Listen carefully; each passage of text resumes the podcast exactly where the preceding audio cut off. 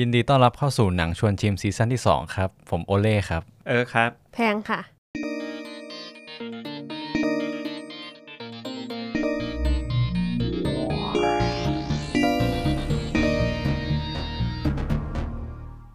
อะแล้วนี่ก็คือตอนที่สองของหนังชวนชิม season สองในเรื่องไซไฟนั่นเองนะคะ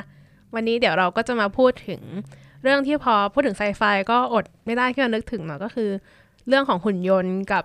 AI เดี๋ยวนี้ก็เอออมเดี๋ยวนี้ไม่ใช่แค่หุ่นยนต์ที่เป็นตัวตัวๆอย่างเดียวแล้ว มันไปถึงระบบปฏิบัติการที่มันแบบเออเป็น AI ก็คือเหมือนกับว่า เป็นปัญญาประดิษฐ์อืมอ่าทำให้โปรแกรมมันฉลาดมากขึ้นให้เหมือนคนให้ได้มากที่สุดอืมโดยที่ AI ปัจจุบันอาจจะไม่ต้องมีเนื้อหนังมังสาเหมือนเหมือนในไซไฟในอดีต อาจจะเป็นแค่โปรแกรมที่ตอบมาอะไรอย่างเงี้ยอืมซึ่งไอประเด็น AI เหล่านี้ก็สามารถ ต่อยอดไปได้เยอะแยะเลย ไม่ว่าจะเป็นในด้านของปรัชญาเอยในด้านของการจินตนาการของแต่ละคนว่า AI มันจะไปได้สุดถึงตรงไหนอืมในในๆโอเล่เรียนวิศวะคอมแล้วโอเล่มีนิยามของ AI ไหมนิยามของ AI อะ AI ย่อมาจากอะไรก่อน AI ย่อมาจาก artificial intelligence ก็คือ artificial ก็คือที่ถูกสร้างขึ้นถูกประดิษฐ์ขึ้น ส่วน intelligence ก็คือความฉลาด อย่างที่บอกว่าสำหรับ AI มันก็คืออาจจะเรียนรู้เองได้ เรียนรู้ วิธีการแก้ปัญหาเองได้อะไรเงี้ยคือถ้าเกิดเป็นเป็นโปรแกรมรุ่นเก่า มันอาจจะเราก็ต้องเขียนว่า ถ้าเกิดเจอแบบนี้ต้องแก้ปัญหายังไง ถ้าเจอแบบนี้ต้องแก้ปัญหายังไง แต่ถ้า AI ก็มันจะเราจะทำให้มันฉลาดเหมือนมนุษย์ให้ได้มากที่สุด ซึ่งส่วนมาก AI เราก็จะเรียนแบบพฤติกรรมมนุษย์ เช่น ที่ดูรูปแล้วตอบได้ว่า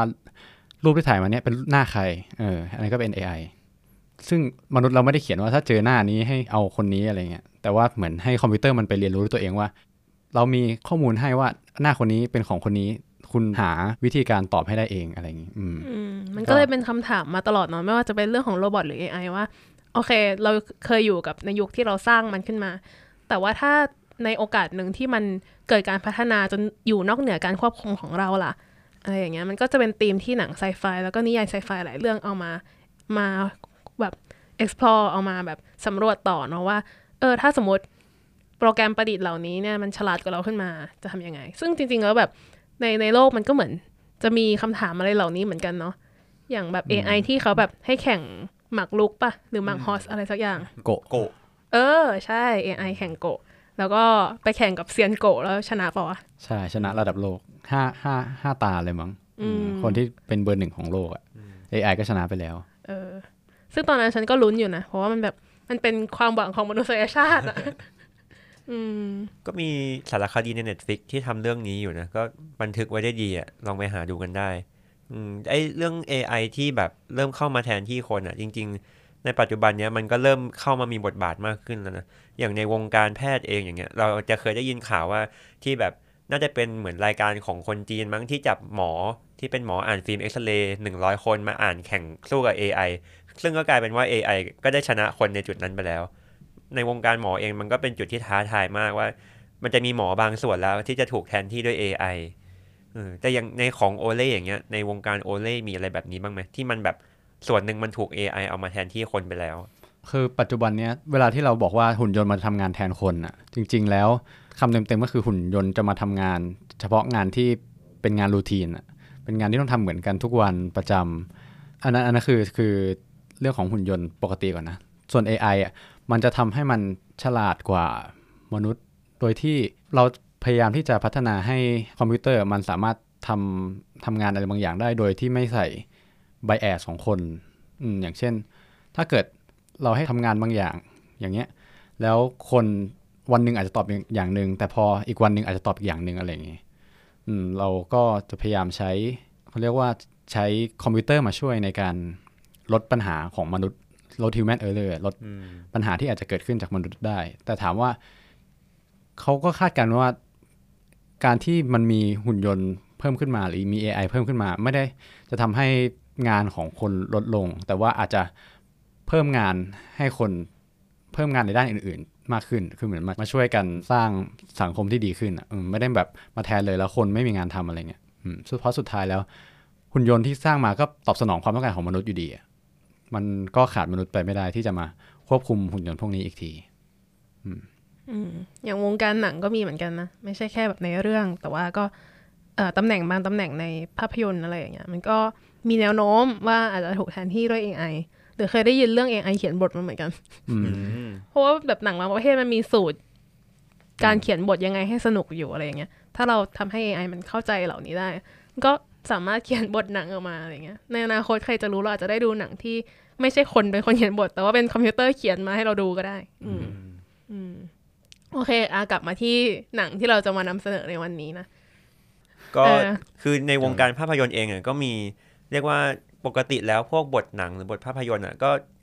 คิดคำถามแล้วก็หาคำตอบของสิ่งที่ยังไม่เกิดขึ้นอยู่เสมออยู่แล้วนะ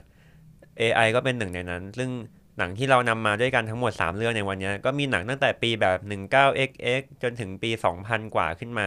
ทุกคนก็พยายามจะตั้งคำถามเกี่ยวกับบทบาทของ AI ที่กำลังแบบเพิ่มขึ้นเรื่อยๆในโลกมนุษย์นะ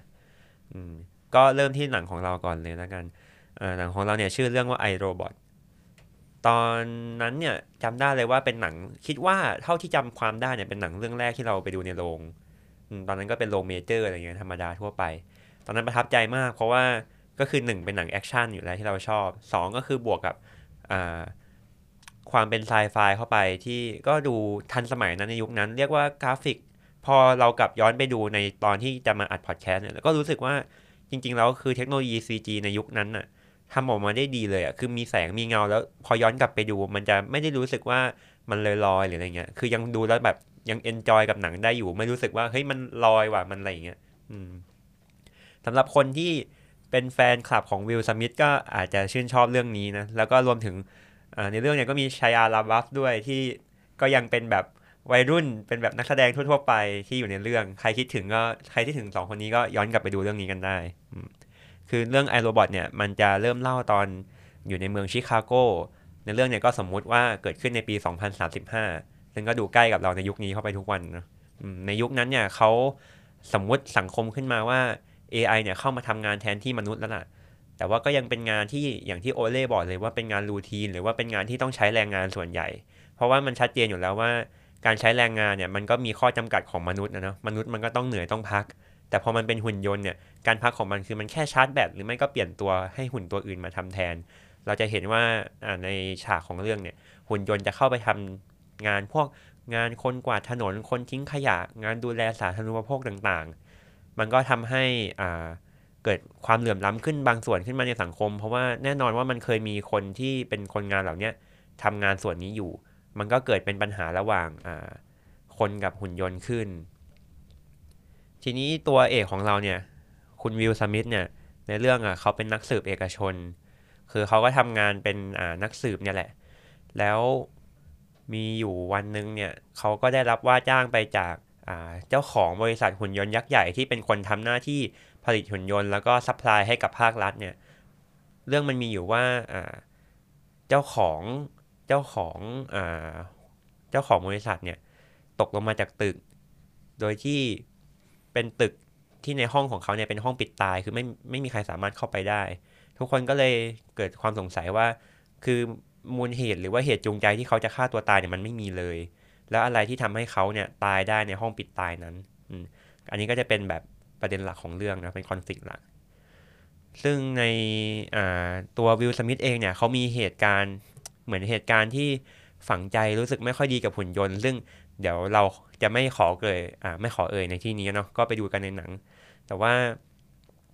ในโลกของหุ่นยนต์ที่ผู้สร้างคนนี้เขาได้สร้างขึ้นมาเนี่ยเขากำหนดกฎที่น่าสนใจให้กับหุ่นยนต์ไว้ 3 ข้อ ข้อที่ 1 คือหุ่นยนต์เนี่ยห้ามทำร้ายมนุษย์ ข้อที่ 2 คือ หุ่นยนต์จะต้องเชื่อฟังคำสั่งมนุษย์ แต่จะต้องไม่ขัดแย้งกับกฎข้อที่ 1 เขามีความรอบคอบนะคือเขาค่อยๆไล่มานะคือหนึ่งต้องมนุษย์ต้องปลอดภัยก่อน แต่สองคือหุ่นยนต์ก็ต้องเชื่อฟังมนุษย์ด้วย แต่ก็ต้องไม่ขัดแย้งกันเองในกฎข้อเดียวกัน ข้อที่ 3 ก็คือ หุ่นยนต์สามารถปกป้องตัวเองได้ แต่ทั้งนี้ทั้งนั้นก็ต้องไม่ขัดกับกฎข้อแรกและข้อที่ 2 อยู่ดี อืม อันนี้คือสิ่งที่มนุษย์คิดว่าเป็นกฎ 3 ข้อ ที่จะทำให้มนุษย์เนี่ยสามารถใช้ชีวิตอยู่กับตัวหุ่นยนต์ได้ ทีนี้ในเรื่องเนี่ยมันน่าสนใจมากว่าโอเค เราในฐานะมนุษย์เนี่ยเราคิดกฎขึ้นมาด้วยบริบทที่เราเข้าใจ แต่ทีนี้หุ่นยนต์หุ่นยนต์ที่มนุษย์พยายามที่จะให้มันเข้าใกล้มนุษย์เนี่ย มันตีความสามข้อนี้ไม่เหมือนกับเรา แล้วมันทำให้เกิดปัญหาขึ้น อันนี้คือเป็น เป็นสิ่งที่น่าสนใจ แล้วก็เป็นเหตุผลที่เราเนี่ยหยิบ เอาเรื่องนี้มาอยากให้แนะนำให้ทุกคนดูกัน ในส่วนดีเทลเล็กๆอื่นๆอย่างที่บอกไปอะคือ ก็เป็นหนังที่วิลสมิธเนี่ยนำแสดง คือจริงๆเราก็ค่อนข้างคิดถึงวิลสมิธแหละถึงเลือกเรื่องนี้ขึ้นมา เพราะว่าจริงๆช่วงหลังนี้เราก็ไม่เห็นผลงานเขาเลย ล่าสุดก็น่าจะเป็นผลงานของลูกชายเขามั้งแต่เราจำไม่ได้แล้วว่าเรื่องอะไร ไม่ไม่มันมีวิลสมิธมี อะไรที่เขาเล่นเป็นตัวเองตอนเด็กด้วย อ๋อเราทำทำหน้าเอปะอแต่แต่หน้าลอยมาก คือคนที่ทำซีจีก็ได้อ๋อเจมินายแมนหรือก่อนหน้านั้นแต่วิลสมิธอันที่น่าจดจำมีอลาดินที่อืมเอออย่างนั้นน่าจะจำน่าจะแบบล่าล่าสุดใช่เอออีกเรื่องหนึงคือเขาแบบดีไซน์รถในในเรื่องเนี้ยสวยมากอันนี่เราชอบเป็นการส่วนตัวเลย คือวิลสมิธเนี่ยจะขับ Audi ในเรื่อง แล้วเป็น Audi ที่สวยมากคือ เป็นดีไซน์ที่ทุกวันเนี้ยก็ยังดูล้ำสมัยอยู่เลย ก็ แล้วก็เออในเรื่องเนี่ยมันก็มีแบบเทคโนโลยีรถไร้คนขับอะนะซึ่ง เออพอย้อนกลับไปดูแล้วก็เห็นว่าเออวันเนี้ยเทสลาก็คือเข้าใกล้จุดนั้นเข้าไปเรื่อยๆก็รู้สึกว่าเออจริง ๆ หนังมันก็ มันก็คิดแทนเราในอนาคตไปไกลเหมือนกันนะ ยิ่งพอย้อนกลับไปดูแล้วเห็นว่า เอ้ยมันกำลังจะเป็นจริงแล้วก็ค่อนข้างว้าวอืมสำหรับใครที่อยากดูหนังไซไฟอยากดูหนังเกี่ยวกับหุ่นยนต์ แล้วก็ไม่เครียดมากจนเกินไปนะ มีฉาก action มีดารานำที่แบบดีอะอืมก็แนะนำให้ไปดูเรื่องนี้กัน หนังหาดูได้ใน Netflix นะยังไม่เก่าเลย คือดูแล้วไม่ต้องห่วงเลยว่าจะแบบเฮ้ยหนังเก่าภาพลอยหรือเปล่า เออเราไปดูมาแล้วคือ โอเคอะ สนุกอยู่ จริงๆอันนี้ก็น่าจะเน้นหนักเรื่องเรื่องคอน FLICT ของคนกับหุ่นยนต์ที่มันเป็นเชิงปรัชญาใช่ไหมหุ่นยนต์คิดแบบหนึ่งแต่มนุษย์คิดอีกแบบหนึ่งอะไรเงี้ย คือเราเราว่ามันมันคล้ายๆ กับการตีความกฎหมายเลยอะเหมือนแบบมีวรรคหนึ่งของกฎหมายว่าไว้อย่างเงี้ย แต่สุดท้ายแล้วมันก็เป็นกฎหมายที่ดิ้นได้อยู่ดีตามที่คนจะแบบ คนจะตีความเข้าข้างใครอะซึ่งอันเนี้ยเราจะได้เห็นการตีความของกฎสามข้อ โดยที่มนุษย์ตีความกับหุ่นยนต์ตีความ อืมอืมมาสถานการณ์ปัจจุบันกดสามข้อของหุ่นยนต์เออเออโอเคข้อเสนอกฎใช่ไหมกฎไม่ใช่ข้อเสนออมโอเคเมื่อกี้เราก็พอพูดถึง I, Robot เราก็นึกถึงแบบกฎสามข้อมันก็ลองลองมาหาดูเอาจริง ๆ แล้วไอ I, Robot นี่ก็เป็นผลงานเขียนของไอแซคอาซิมอฟนะ ก็น่าจะเป็นแบบบิดาของไซไฟที่เขียนเขียนมาเยอะมาก ยกตัวอย่างยกตัวอย่างงานที่เขาเขียน The Foundation เออ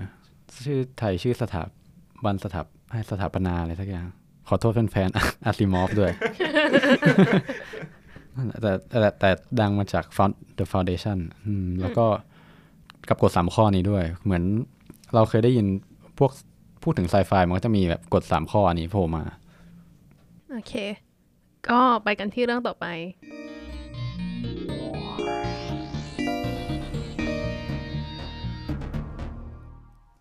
เรื่องที่หยิบยกมาแนะนำให้ฟังก็คือเรื่อง Ex Machina ในปี 2014 ก่อนจะเริ่มเล่าขอเท้าความมาเล่าเรื่อง Turing Test ก่อน เคยได้ยิน Turing Test กันไหมคือของเคยของอลันเทอร์ลิงอืมถ้าอลันเทอร์ลิงถ้าเกิดใครคุณคุณชื่อก็คือเขาคือคนที่ เป็นคนแรก ๆ ที่บุกเบิกคอมพิวเตอร์ อืม แล้วก็เขาก็มีหนัง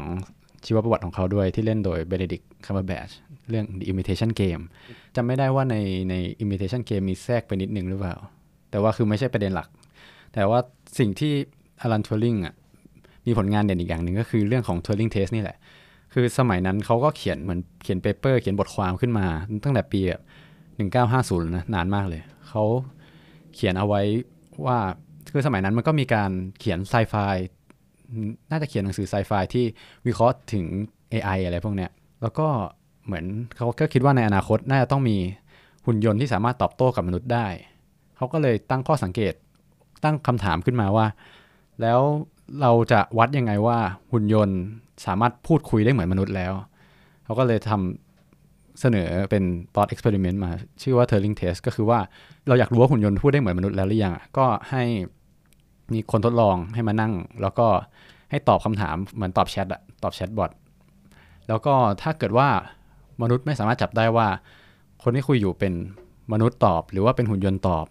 แปลว่าหุ่นยนต์ตัวนั้นผ่าน Turing test ก็คือมีความการพูดคุยได้เหมือนมนุษย์ ซึ่งตอนที่อลันเทอร์ลิงนำเสนอก็อาจจะเป็นแบบมาสมมติผู้ที่ทดลองตอบกับคนสิบคนอะไรเงี้ยแล้วบอกว่าให้บอกว่าใครเป็นหุ่นยนต์ใครเป็นคน อืม แต่ก็จะมีแบบการทดลองที่จะเหนือกว่านั้นอีกเช่น ให้คนที่ทดลองไม่รู้เลยว่าคุยกับคนหรือหุ่นยนต์ คือในของ original คือเขาจะบอกว่ามีหุ่นยนต์บางคนนะ บางคนเป็นหุ่นยนต์บางคนเป็นมนุษย์ คุณต้องแยกให้ออกว่าคนไหนเป็นคน คนไหนเป็นมนุษย์ให้คนไหนเป็นคนคนไหนเป็นหุ่นยนต์ แต่ว่าถ้าเกิดมันก็มีคนคิดต่อยอดว่า งั้นลองถ้าเกิดไม่บอกดูมันก็ดูซิว่าคนจะจับได้ไหมว่า คนตรงข้ามนี้เป็นคนหรือเป็นหุ่นยนต์ อืม วันนั้น ซึ่งแต่ว่าอลันเทอร์ลิงวิเคราะห์ไปว่าประมาณปี 2000 ซึ่งผ่านมาแล้วนะก็เราจะสามารถมีหุ่นยนต์ที่สามารถผ่าน Turing test เนี่ยได้สบายๆ ทุกวันนี้ก็ยังเราก็ยังแยกออกอยู่แบบคือมันมันยังไม่ได้ฉลาดขนาดนั้นตอบเป็นธรรมชาติเหมือนมนุษย์ขนาดนั้น อืม ก็มีมีบางอันที่แบบผ่าน ที่เหมือนเขา verify ว่าให้ผ่าน Turing test อะไรเงี้ยมีแต่มีน้อยมาก ไม่เหมือนกับที่ Alan Turing บอกว่ามีผ่านเราจะได้ใช้ภายในปี 2000นั่นแหละอืม กลับมาที่หนังเรื่อง Ex Machina Ex Machina คือ เรื่องมันเกิดขึ้นในบริษัทหนึ่งคือมันเป็นบริษัท tech ที่คล้ายๆ Google หรืออะไรสักอย่าง แล้วก็มี engineer คนหนึ่งที่ได้เข้าร่วมแคมเปญของ CEO ซึ่ง CEO ส่งมาให้พนักงานเข้าร่วมแคมเปญแล้วก็เขาคัดเลือกมาคนหนึ่ง ซึ่ง engineer คนนี้แหละชื่อ Caleb Smith คือเป็นโปรแกรมเมอร์คนหนึ่งในบริษัท เขาก็ได้คัดเลือกใช่ไหมแล้วก็ CEO ที่ชื่อว่านาธานก็เชิญเขามาบ้านพักตากอากาศของตัวเอง ซึ่งบ้านก็แบบเป็นบ้านหรูหราตั้งอยู่ในที่โล่งอะไรเงี้ยคือเหมือนเป็นอาณาเขตของเขาเอง ในบ้านนั้นอะก็มีนาธานกับกับคนรับใช้ของเขาอยู่หนึ่งคนอืมก็คือเหมือนเป็นบ้านส่วนตัว เคลิปก็ได้รับสิทธิ์ให้มาอยู่ในบ้านหลังนั้นประมาณสองสาคืน เพื่อจะทำอะไรบางอย่าง แต่ตอนนั้นเขายังไม่ได้บอกชัดเจน วันหนึ่ง พอตอนที่เคลิปไปถึงนาธานก็บอกว่ารู้จัก Turing Test ไหม เขาได้ออกแบบเขาได้สร้าง AI ตัวหนึ่งขึ้นมา สิ่งที่เคลิปจะได้ก็คือเคลิปจะเป็นผู้ทดลองในการทดลองนี้ แต่สิ่งที่ต่างจาก Turing Test ไปก็คือว่าเคลิปจะรู้อยู่แล้วว่าตัวเนี้ยคือ AI และให้แต่ให้เกิดการสนทนาขึ้น ให้ดูว่ามันเหมือนมนุษย์จริงหรือเปล่าออันนี้คือท้าทายจากสิ่งที่อลันเทอร์ลิงวางแผนไปอีกคือ ตอนนี้ผมให้คุณรู้เลยว่าตัวคนที่อยู่คุยอยู่ข้างหน้าเนี่ยเป็น AI แล้วเขาจะดูว่าบทสนทนาที่เกิดขึ้นอะเป็นยังไงอืมเรื่องเรื่องคร่าวๆมันก็มีแค่เนี้ยจริง ๆ แต่ว่าสิ่งที่สนุกก็คือหนึ่งคือบทบทของมันบอกเลยว่า AI ตัวนี้ฉลาดมาก แล้วดูซิว่า AI ตัวเนี้ยมันทำยังไงมันเล่นกับมนุษย์ยังไงบ้าง บทสนทนาที่เกิดขึ้นระหว่างเอวาตัว AI ที่นาธานสร้างนะกับเคลิปมันเกิดอะไรขึ้นบ้าง แล้วมันส่งผลกระทบยังไงบ้าง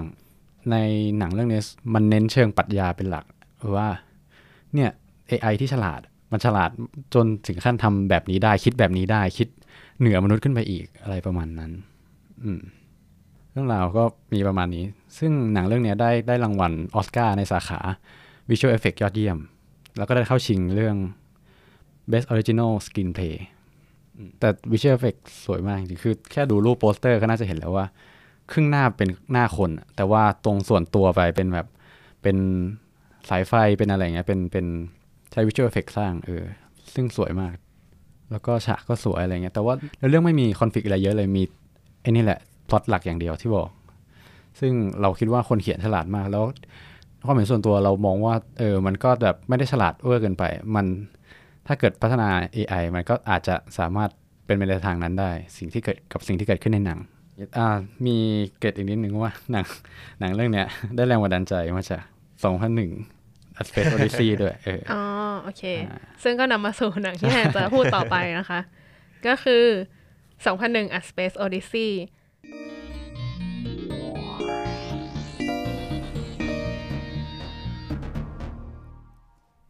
คือพอพูดถึงหัวข้อในซีซั่นนี้เนะคือไซไฟเนี่ยก็คิดไว้อยู่แล้วแหละว่ามันจะต้องมีเรื่องนี้ เพราะว่ามันเป็นแบบตำนานของหนังไซไฟอะเท่าที่รู้จักมาเลยก็ว่าได้ เพราะว่า เหตุแรกก็คือมันสร้างมาสมัยเก่าแก่มากคือมันถูกคือมันฉายในปีหนึ่งเก้าหกแปดอืมซึ่งซึ่งก็เก่ามากๆอะนะหนึ่งเก้าหกแปดนี่คือ เมื่อกี้เพิ่งเช็คว่า มันคือช่วงที่วิทยาศาสตร์มันกำลังบูมมาก แต่มันคือก่อนที่ยานอพอลโล 11 จะไปเหยียบดวงจันทร์สำเร็จนะ คืออพอลโล 11 ไปเหยียบดวงจันทร์สำเร็จเนี่ยปี 1969 คือ 2001 A Space Odyssey เนี่ย มันสร้างมาก่อนอพอลโลไปเหยียบดวงจันทร์ซะอีก แล้วก็ที่น่าสนใจคือมันเป็นหนังที่ทะเยอทะยานมาก คือหนังเนี่ยมันแบบพาเราไปสำรวจอวกาศบนยานขนาดยักษ์อะ่ะ แล้วก็มีมีความแบบความทะเยอทะยานในการสร้างบรรยากาศนอกโลกอะไรอย่างเงี้ยที่มันล้ำสมัยมาก แต่มันไม่ใช่แค่เรื่องนั้นเดี๋ยว เออเล่ายังไงดี คือ 2001 A Space Odyssey เนี่ยเป็นหนังยาว 2 ชั่วโมง 45 นาทีนะ คือเกือบ 3 ชั่วโมงอะ่ะ ก็คือค่อนข้างยาวมากอยู่ แล้วก็ในหนังมันก็จะแบ่งเป็น part part เป็น section เนาะอืมคือมันเริ่มมาตั้งแต่ คือมันทะเยอทะยานขนาด section แรกเนี่ยมันพยายามจะเล่าเรื่องกำเนิดของมนุษย์อะ่ะ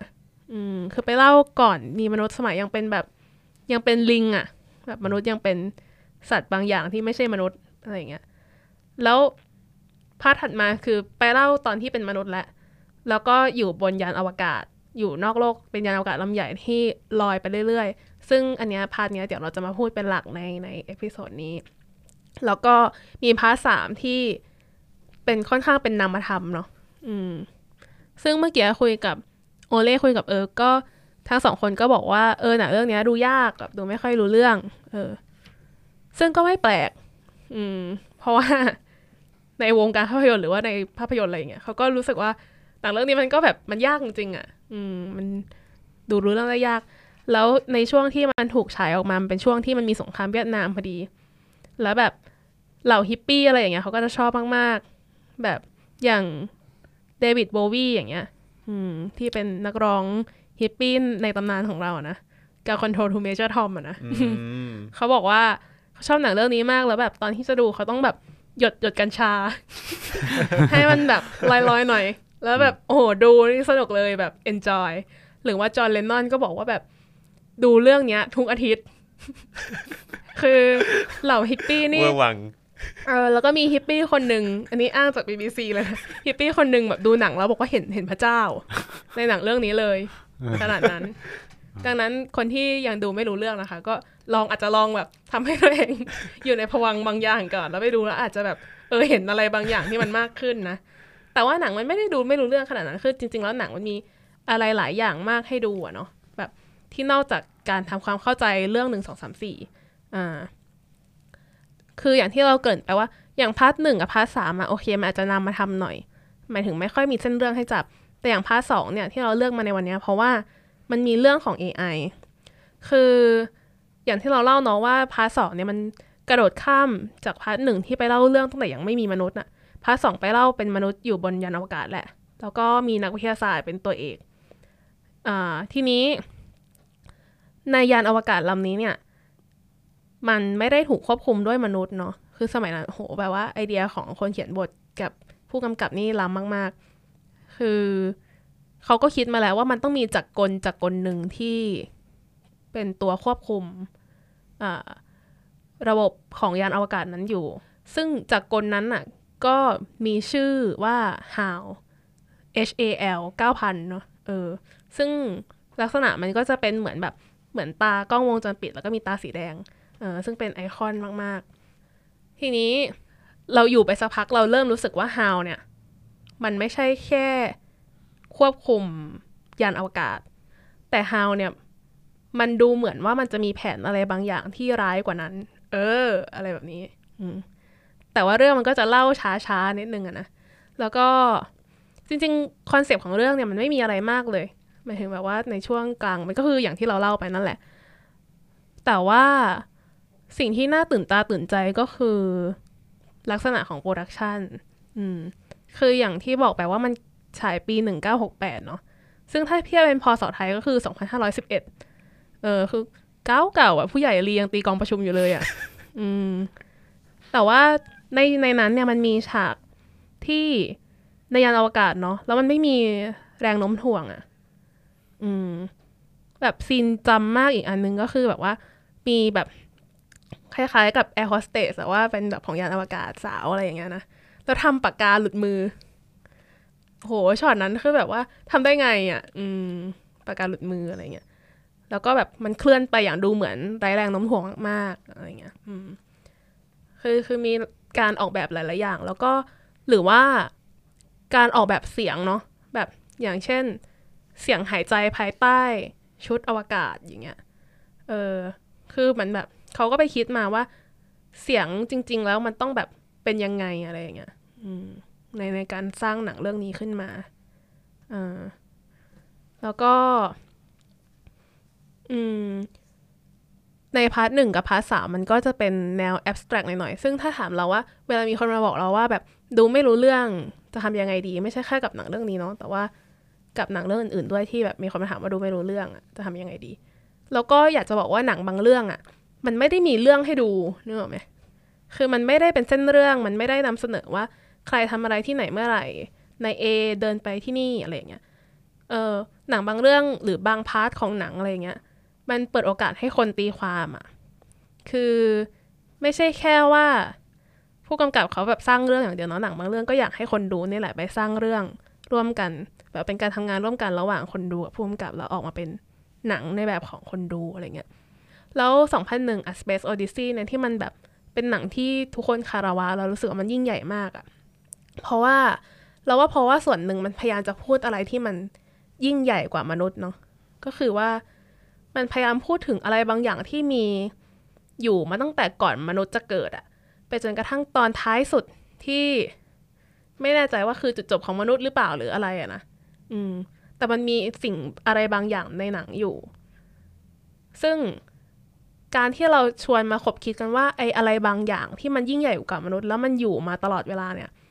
สุดท้ายพอเราขบคิดไปกับสิ่งนั้นอะเราจะย้อนกลับมาตั้งคำถามถึง ถึงถึงความเป็นมนุษย์อะ ถึงความเชื่อในอะไรบางอย่างที่มันแบบยิ่งใหญ่กว่าตัวเองอยู่เสมออะก็แต่อันนี้ก็แล้วแต่ว่าแบบแต่ละคนดูแล้ว จะรู้สึกอะไรยังไงบ้าง เออ ก็เลยเป็นหนังอีกเรื่องหนึ่งที่เราอยากให้ทุกคนอะไปลองดูแบบ ลองเปิดใจดูแล้วก็มีใน Netflix ด้วยนะอืม เนี่ยแหละสองชั่วโมงกว่าๆจริง ๆ ก็ไม่นานขนาดนั้นอืม แต่นั้นให้ดูจอใหญ่ๆ เพราะว่ารายละเอียดมันเยอะ แล้วก็ มันคราฟอะแล้วก็ฉากหลาย ๆ ฉากก็เป็นไอคอนิกนะ แล้วก็หนังไซไฟในสมัยใหม่ ๆอะก็ได้หยิบยืมได้แบบ เออเนี่ยแหละได้รับ Tribute in เออ inspiration บางอย่างมาจากหนังเรื่องนี้ อืมแล้วก็ผู้กำกับส t ต n ลี y คูบริกเนี่ยเขาก็เป็นผู้กำกับที่มีชื่อเสียงมาก ๆ คือแต่ละเรื่องที่เขาทำก็คือ มีความทะเยอทะยานมากอะนะ ในด้านแบบ production หรือในด้านเนื้อเรื่องอะไรเงี้ย คือหลังจากที่ทำ เรื่องนี้เนี่ย 2001 A Space Odyssey เนี่ยเขามีโอกาสได้ทำงานร่วมกับ NASA ในอีกเรื่องหนึ่งด้วยนะ คือ Barry Langdon คือเป็นเรื่องที่ถ่ายโดยใช้แสงเทียน คือถ้าสมมติเราทำงานในวงการภาพยนตร์เราจะรู้ว่าเวลาถ่ายหนังถึงจะถ่ายตอนกลางคืน หรืออะไรที่แบบฉากมันมืดๆอะแต่เราก็มีการจัดไฟ ไม่งั้นนะกล้องมันจะจับภาพไม่ได้เห็นไหมเหมือนถ่ายภาพในที่มืดอะไรอย่างเงี้ย แต่อย่างแบร์รี่ l ังดอนเนี่ย เออ Stanley Kubrick คือไม่ฉันจะจัดไฟโดยใช้แบบแสงเทียนก็พอ อืม แต่ว่ามันไม่มีกล้องหรือเลนอะไรที่มันจะ capture ที่มันจะจับแสงด้วยความสว่างเพียงน้อยนิดขนาดนั้นอะอันเนี้ยก็เลยได้เทคโนโลยีที่ร่วมวิจัยกับนาซานะมาใช้ถ่ายหนังเรื่องนั้น เออ เป็นแบบผู้กำกับระดับนั้นนะแล้วก็ถ้าลองแบบไปหาหาดูว่าเขากำกับเรื่องไหนบ้างก็น่าจะมีคุ้นหูแบบหลาย ๆ คน อย่างเช่น หนังสยองขวัญ The Shining ที่เป็นแบบ ฉากไอคอนที่แบบเอาเอาขวานสับออกมาจากประตูอะไรเงี้ยเอ่อหรือว่า Clockwork Orange หรือว่า Full Metal Jacket อะไรเงี้ย Lolita เออซึ่ง 2001อะก็เป็นผลงานที่เป็นชิ้นชิ้นโบแดงเลยแหละของเขาอะอืมถ้าใครอยากลองดู Stanley Kubrick ก็ลองไปดู 2001 เล่าเรื่องย่อของพาร์ทสองนิดนึงป่ะแบบเกรินอ๋อ แต่จริง ๆ เรื่องมันก็ไม่มีอะไรนะมันก็แค่นั้นนะหมายถึงว่า นักวิทยาศาสตร์คุยกันไปคุยกันมา แล้วก็มีฮาวเนี่ยแหละที่ที่มีแผนอะไรบางอย่างๆขอเสริมอีกนิดนึงแล้วกัน พูดเมื่อกี้แพงพูดถึงฉากที่ปากกาลอยได้เออตอนแรกเราคิดว่าโอ้โหสมัยสมัยนั้นเขาใช้เทคนิคอะไรหรือใช้ CG แบบมันล้ำขนาดนั้นแล้วเหรอ แต่พอไปดูเบื้องหลังแล้วอะคือเล่าให้ฟังก่อนสำหรับใครที่เคยดูไปแล้วแต่ลืม คือ มันเป็นฉากที่เหมือน บนเครื่องบินนะที่มันไม่มีแรงโน้มถ่วงใช่ไหมแล้วก็มีคนทำปากกาหลุดออกมา แล้วแอร์โฮสเตสก็เดินไปหยิบปากกา แล้วก็แบบเน็บกลับมาที่กระเป๋าเสื้อให้ ซึ่งมันก็มีส่วนตอนที่มันลอยอยู่ใน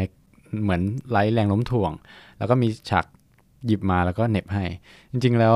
ฉากนั้นไม่ได้ใช้ CG อะไรเลย ฉากนั้นคือเขาใช้เหมือนพลาสติกแข็งใสๆ แล้วก็เอาปากกาแปะเทปสองหน้าบางๆ ไปแปะอยู่บนกระจก ออเป็นแผ่นพลาสติกอันนั้นอะแล้วพอมันเอาหน้ากล้องมันก็เหมือนกับปากกามันลอยอยู่นึกออกไหมอืม แล้วเขาก็แบบทำปากกาลอยไปลอยมาเสร็จแล้วแอร์โฮสเตสก็ไปดึงปากกาออกมาจากแผ่นพลาสติก แล้วก็ไปเหน็บอืมอืม ก็คือแบบโหคิดได้ไงเนี่ยเออแบบเหมือนคลิปนี้มีมีใน YouTube ไหมใช่เออน่าจะใช่ อืมเออเออแบบโหบูชานะอืมแต่อย่างเอ่อเราชอบตรงที่แพงบอกว่าเหมือน เราเองก็สามารถมีส่วนร่วมในการแบบตีความหนังออกมาได้แล้วเราเราก็เลยนึกถึงตัวเองในช่วงแรกๆที่ดูหนัง แล้วแบบเออมันก็จะมีหลายเรื่องที่เราไม่เข้าใจ เราก็จะพยายามหาคำตอบ เหมือนพอเราไม่เข้าใจเราก็อยากรู้ใช่ไหมว่า หนังเรื่องนี้ต้องการสื่อถึงอะไร ซึ่งคำว่าสื่อถึงอะไรในในฐานะของเราตอนนั้นอะคือเราอยากรู้ว่าจริง ๆ แล้วผู้กำกับอะเขาต้องการสื่อถึงอะไร ซึ่ง ถ้าเกิดว่าหนังเขาเปิดโอกาสให้ตีความอะแน่นอนแหละว่าผู้กำกับเขาก็คงมีความหมายที่เขาอยากจะสื่อในแบบของเขาเอง แต่ถ้าเขาจงใจที่จะเปิดให้ตีความอยู่แล้วอะจริงๆเราไม่จำเป็นต้องหาก็ได้ว่า แล้วในฝั่งผู้กำกับเขาตีความว่ายังไง คือถ้าเรามีส่วนร่วมกับมันแล้วเราตีความในแบบที่เราคิดนั่นแหละแล้วว่ามันก็เป็นรสชาติที่ที่ที่เป็นของเราเอง แล้วก็ทำให้เราเนี่ยมั่นใจในการดูมากขึ้นนะก็จะทำให้เราแบบวิจารณ์มันออกมาได้อย่าง ได้อย่างเป็นตัวเองอะโดยที่ไม่จำเป็นว่าบางทีมันไม่ได้มีเฉลย คือการการที่บอกว่าผู้กำกับคิดแบบนี้มันก็ไม่ได้เป็นเฉลยของหนังอะเนาะอือืมมแล้วก็อีกรสชาติหนึ่งก็คือตอนที่เรามาคุยกับเพื่อน หรือคุยกับบอร์ดหรือคนรู้จักอะไรเงี้ยว่าคนอื่นเขาตีความว่ามันคืออะไรอะไรเงี้ยอืมเออ นึกถึงคำพูดของมาร์กาเร็ตแอดวูดอะเออเราเคยฟังเขาบอกว่าเวลาเขาเขาเป็นนักเขียนนิยายใช่ไหมแต่ว่า สิ่งที่เขาหน้าที่ของเขามีแค่ห้าสิบเปอร์เซ็นคือการเขียน ส่วนหน้าที่อีกห้าสิบเปอร์เซ็นคือหน้าที่ของคนอ่านที่จะรับสารเข้าไปแล้วตีความมันออกมา ซึ่งเออมันก็ตรงกันกับงานศิลปะอย่างของภาพยนตร์เหมือนกันว่าหน้าที่ส่วนหนึ่งก็เป็นหน้าที่ของคนทำหนัง แต่ว่าอีกส่วนหนึ่งก็คือ มันก็ต้องขึ้นอยู่กับประสบการณ์ร่วมของคนดูหนังการตีความอะไรพวกเนี้ยอืมก็มันก็จะเป็นสิ่งที่ทำให้การดูภาพยนตร์สมบูรณ์ เพราะฉะนั้น พอดแคสต์เนี้ยก็เป็นมุมมองตอนหนังของคนสามคนนะเนาะถ้าเกิดว่าใครที่ได้ฟังแล้วรู้สึกว่ามีความคิดเห็นหรือว่ามองเรื่องไหนต่างกันเนี่ย ก็สามารถพูดคุยกันได้ในทุกช่องทางเลยสำหรับเอพิโซดหน้าจะเป็นธีมเกี่ยวกับเรื่องอะไรก็อยากให้เพื่อนๆติดตามกันนะครับ วันนี้ไปก่อนนะครับ สวัสดีครับ สวัสดีค่ะ